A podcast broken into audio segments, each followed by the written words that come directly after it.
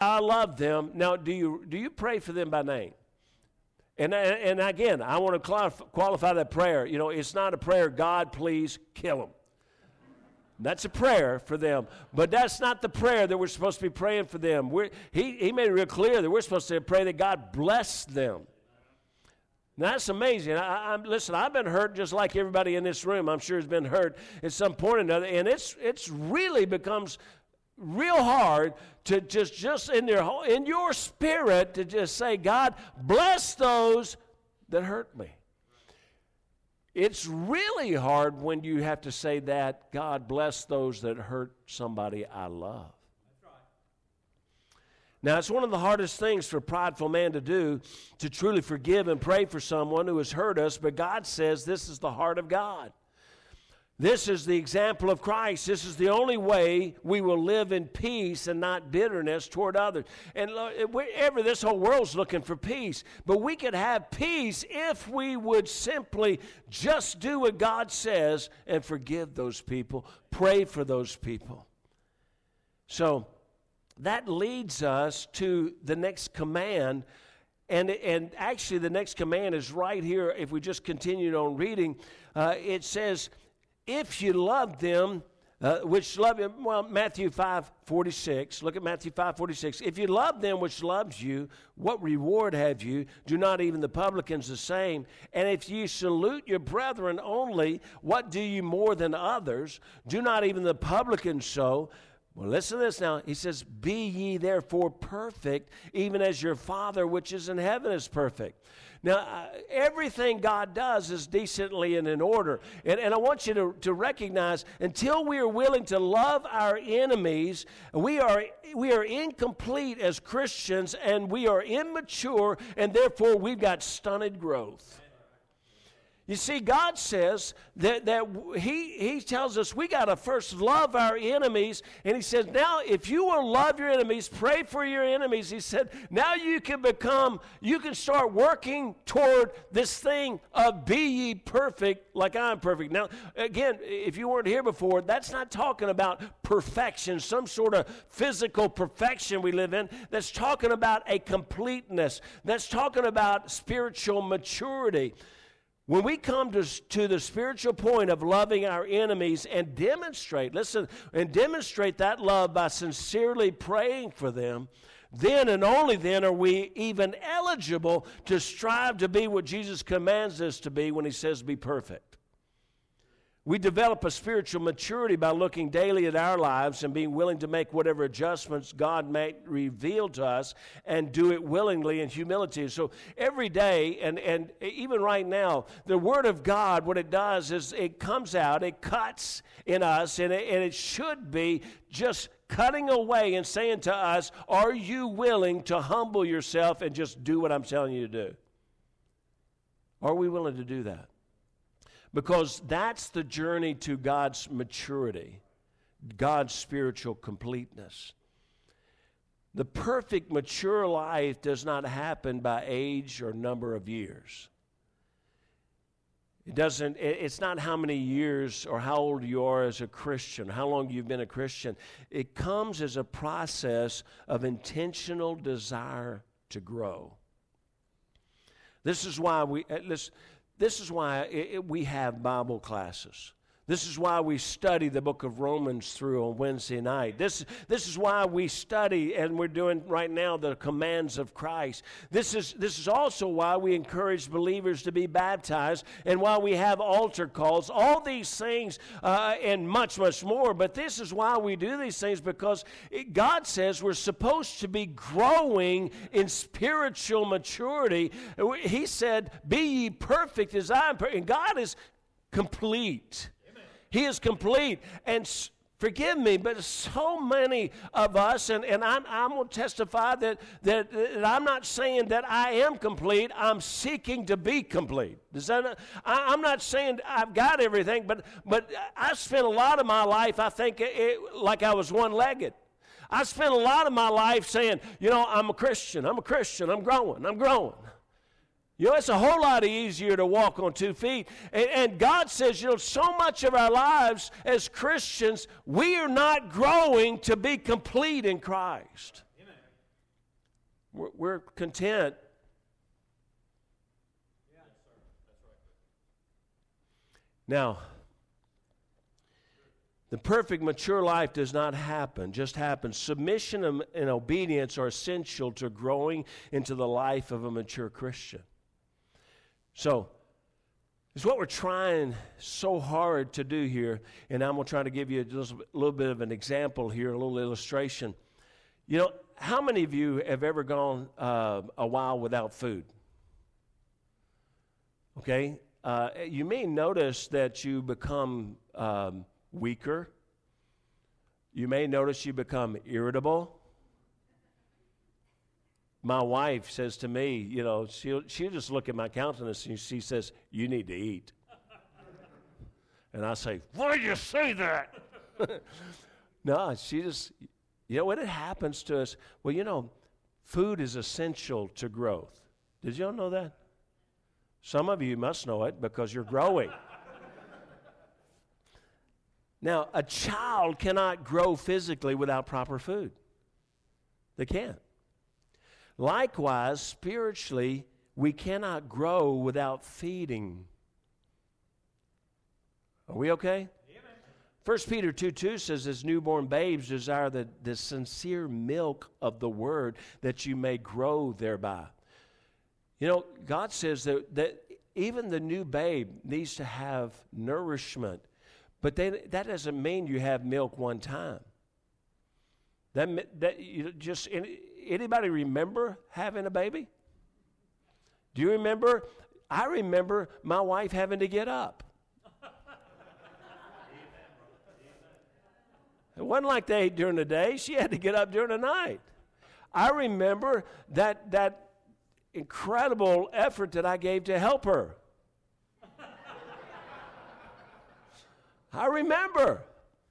Now, the Word of God is our source of food. Amen. Now, it's another reason why the Word of God, listen, there's, there's reason why the Word of God really should not be tampered with. Now, I'm going to give you a little illustration here. And, and uh, you know, as we go, we got our Bible class on Wednesday night, but, and I'll hit this more in depth. But, but when we, you know, I was reading a little bit about it. My dad used to say this all the time. He, he, he was so frustrated with all the stuff they were doing to all the crops and, you know, just to make them grow. And he, and he told me one time, we were sitting there, he, he picked up a, a great big tomato, and he said, "Son, that, that tomato doesn't have, doesn't have a tenth of what a tomato is supposed to have in it." He says the, the nutrition in it is not there. He says it's big, it's red, it's firm, it's all, you know, it looks like it. He said, but it, it, it's empty. He said it doesn't have anything in it because they just throw in there what will make it get big and red and fat. Okay? So we can create a, a tomato that is big, red, and juicy, but lacking the, the nutrients that it's supposed to have to make it healthy. It looks like a tomato. It may taste like one, but it does not feed you like the real thing. Now, watch now. When you alter the Word of God, it may look like the Word of God, and it might taste a little like the Word of God, but it does not have the same, spi- uh, uh, the same power and spiritual nourishment. I mean, it's such a simplistic truth, but it just doesn't. It does not have the same feeding. You're not getting the same nourishment out of it. So number two, not only does a human being need nourishment, but they need it consistently.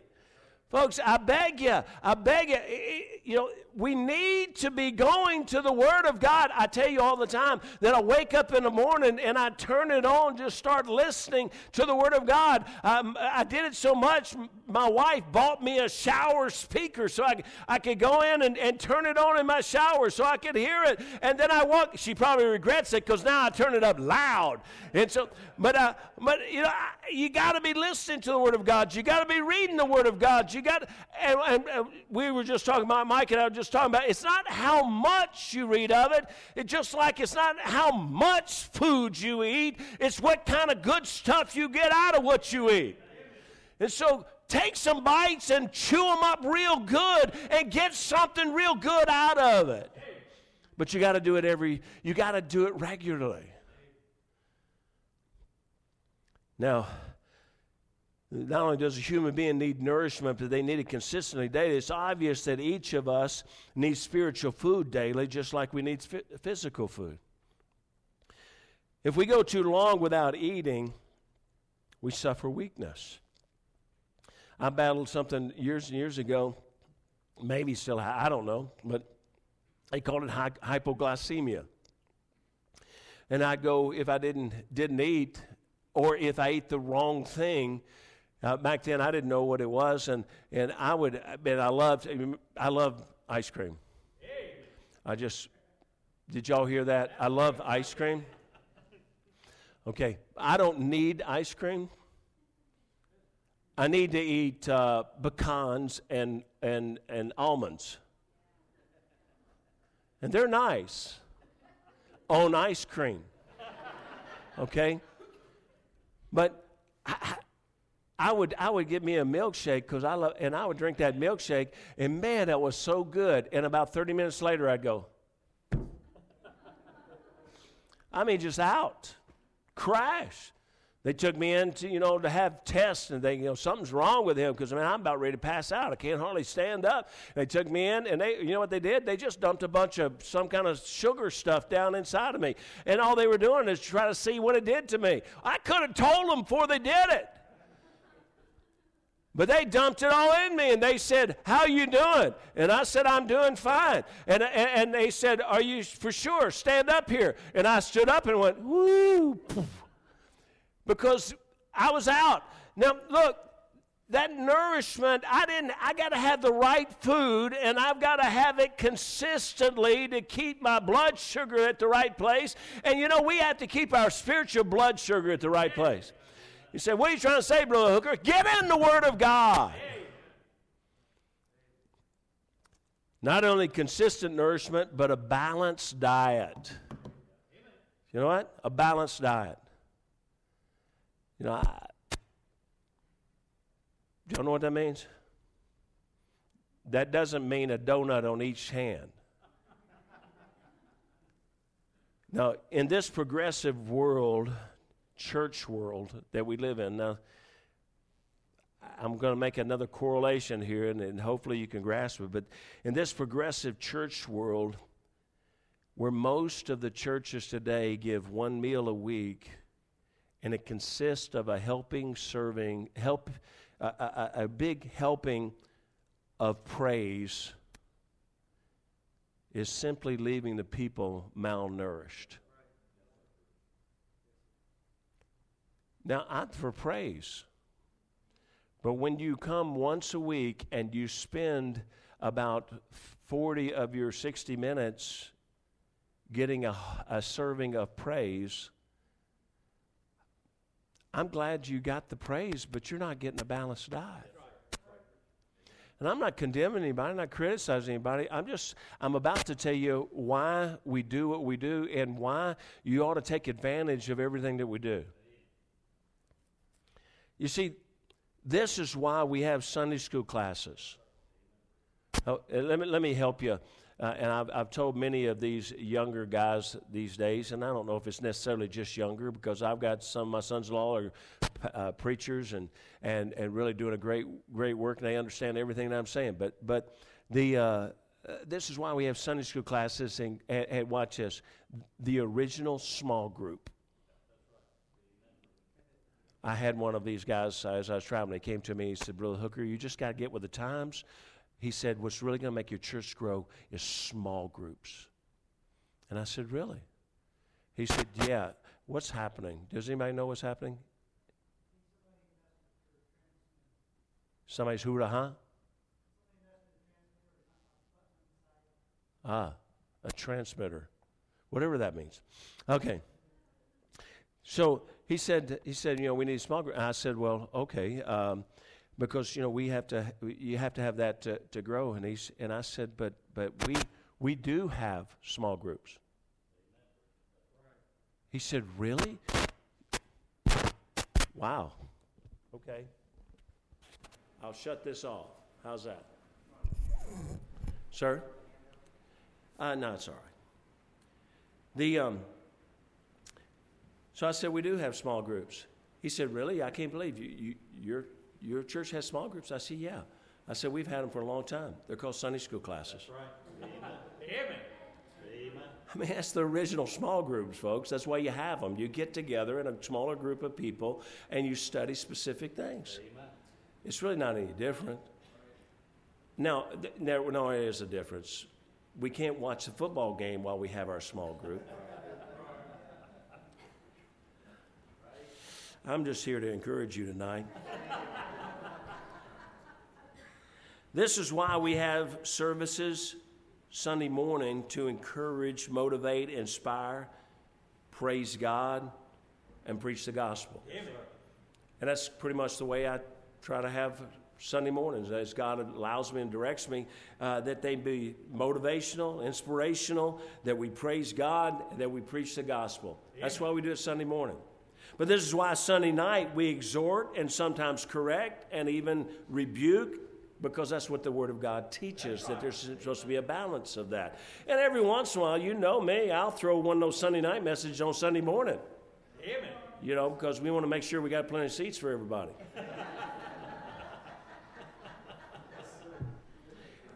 And this is why Wednesday night we study diligently the Scriptures verse by verse. Amen. What we're trying to do is give a balanced diet in all that we do.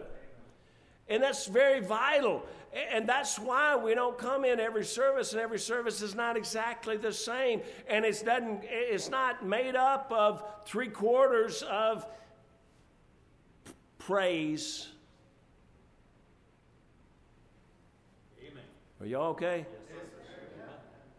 This is why we teach that each individual Christian needs to study daily, to walk with God daily, to seek God moment by moment. Amen. It's not from, for you to come listen to me and let me talk about what I got from God. It's for you to come and say to, in your heart, I'm just trying to help us, encourage us to go get it from God ourselves. Amen. It's what's called the balanced, mature life. Now, along with eating right, every life needs to also exercise as well. And spreading the gospel and living a faith-based life exercises our faith. So once we eat right, we consume right. Uh, my old preacher used to say this, you know, if you just eat and take in and take in and take in, if you take in just good food, what good are you doing? But you're taking in so that you can give out. That's right. And that's the exercise. You eat right. You eat daily. You eat regularly. You, you do everything in a balanced diet so that you can take and do something for someone else. Amen. Do something and try to help someone else. Do what you, uh, then that, that perfection now, that maturity allows us to go to the, uh, the next command that God has. And that's do what you do in sincerity of heart toward God, not a show to man. Do what you do. Here's, if you want to go to Matthew chapter six, verse one. Matthew chapter six, verse one.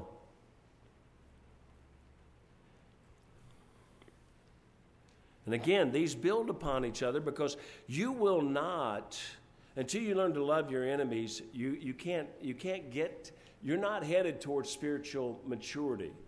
You're not getting to perfection. You're never, you're never going to get there until we start. God says, first, love your enemies. Amen.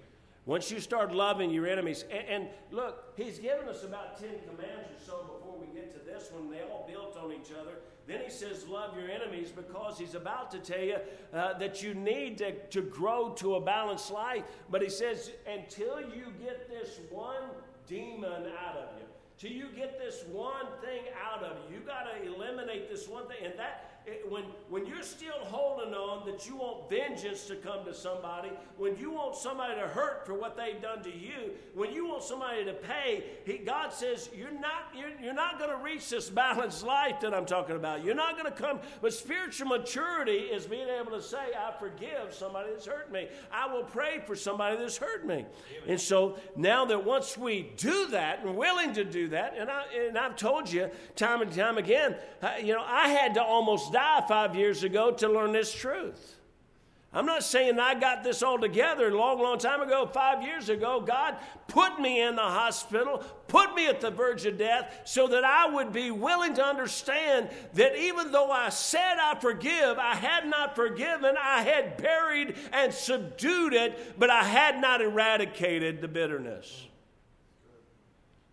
But when God taught me that I had to eradicate, and watch this, you'll know if it's gone when you can pray for those who hurt you. Amen. But Matthew chapter six, then, it builds upon this, is take heed that you do not your alms before men to be seen of them. Otherwise, you have no reward of your Father which is in heaven. Therefore, when thou doest thine alms, do not sound a trumpet before thee, as the hypocrite do, uh, do in the synagogues and in the streets, that they may have glory of men. Verily, I say unto you, they have their reward. But when thou doest alms, let not thy left hand know what thy right hand doeth, that thou thine alms may be in secret, and thy Father which seeth in secret himself shall reward thee openly. And when thou prayest, thou shalt not be as the hypocrites are, for they love to pray, standing in the synagogues and the corners of the streets, that they may be seen of men. Verily I say unto you, they have their reward. But thou, when thou prayest, enter into thy closet. When thou hast shut thy door, pray to the Father which is in secret, and thy Father which seeth in secret shall reward thee openly. But when ye shall, when you pray, use not vain repetitions as the heathen do, for they think they shall be heard for their much speaking.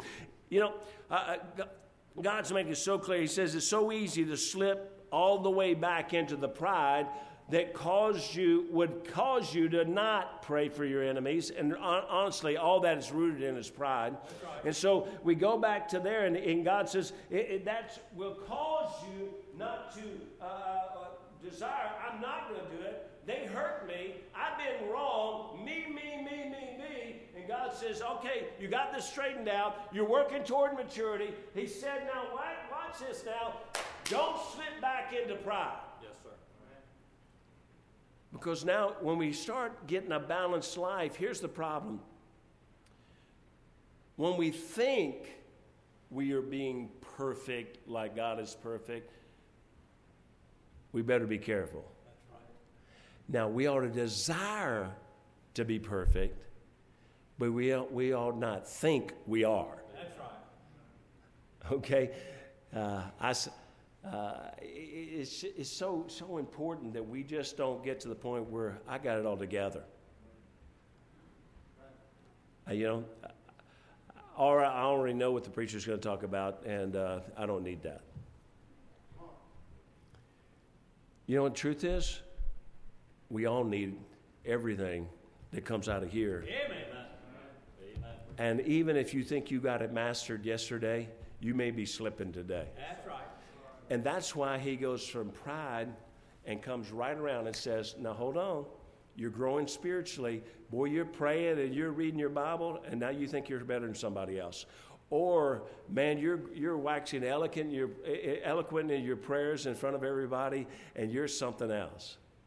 And the Lord said, you just took a massive dive backwards. So he said, that's not why we do this. The truth is, when you fa- I talk about the, the, the lengthy fast. Now, we have a corporate fast here, and, and for everyone to join us, but But, uh, you know, you have to talk about the fast then because we're doing it corporately and want to teach on it and encourage it. And the twenty-one day fast we do at the beginning of, of the, each year that I've been here, it's been wonderful. But the extended fast, as much as possible, other than my wife or somebody that might be living with us, no one else needs to know it. People may begin to suspect it, but you don't, that's... You're not going around, man, I'm on I'm on the twenty-seventh day. No, that's not the purpose of it. God says, you're supposed to be doing it for me. Amen. But it's easy to slip into pride, even in prayer. Man has to fight this pride monster every day. But listen, there's, there's not a greater demonstration of arrogance and pride than to perform an act that is directly, supposed to be directly to God and for God, but it's done in our flesh for ourselves. That, that is the height of arrogance. When our worship of God becomes worship of self, all of our growth toward God and all of our growth toward this balanced perfection has suddenly slipped into a horrible imbalance. And so God says, this is so vitally important that what we do, we do for Him. What we do, we do really, if nobody else knows, it's okay. If nobody else knows how much we give, that's okay. Yes. You know, if you're, if you, if anything, if you're doing anything and you're doing it because someone's watching, that's really not the best reason to be Amen. Done. Now, if you're doing it because someone is watching, it's like this, and I'll end with this, but the, uh, you know, I, all the time, you, you, it's, it's amazing to me, but we all drive up here, and tonight we walk around here and shake hands. And everybody we walk around and shake hands with, they smile. They're happy. The words look like they're getting along. Look like there's no problems in the world. Right? Say, how you doing, brother? Great, man. God's good. If we had a little video of your car coming in to church, what would we see? It's the reason I don't have a video of my car. Hey, I had seven women that I had to get to church. Preach. On time. You understand? On time. And I could, listen, I learned. But when she said, I'm almost ready, that's thirty more minutes. When she said, I'm ready, that's, that's ten to fifteen minutes. I'm walking out the door right now. It's another five minutes.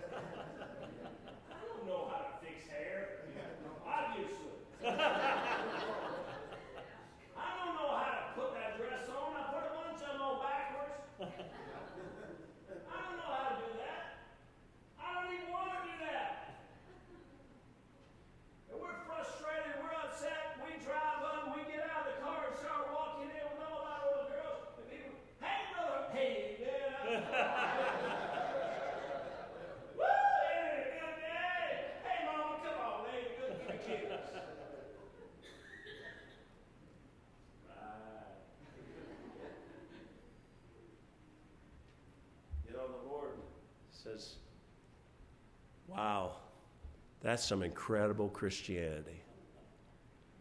No, that's show. That's all it is, is show. So you say, well, what should we do?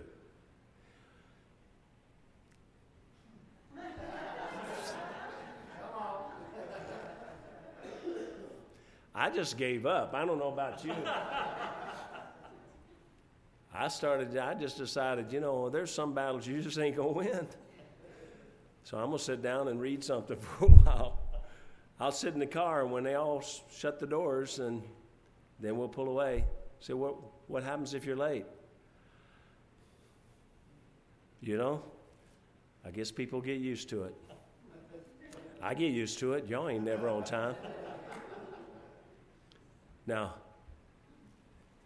the truth is, we're all working toward that maturity, which means we're all going to have good days and bad days.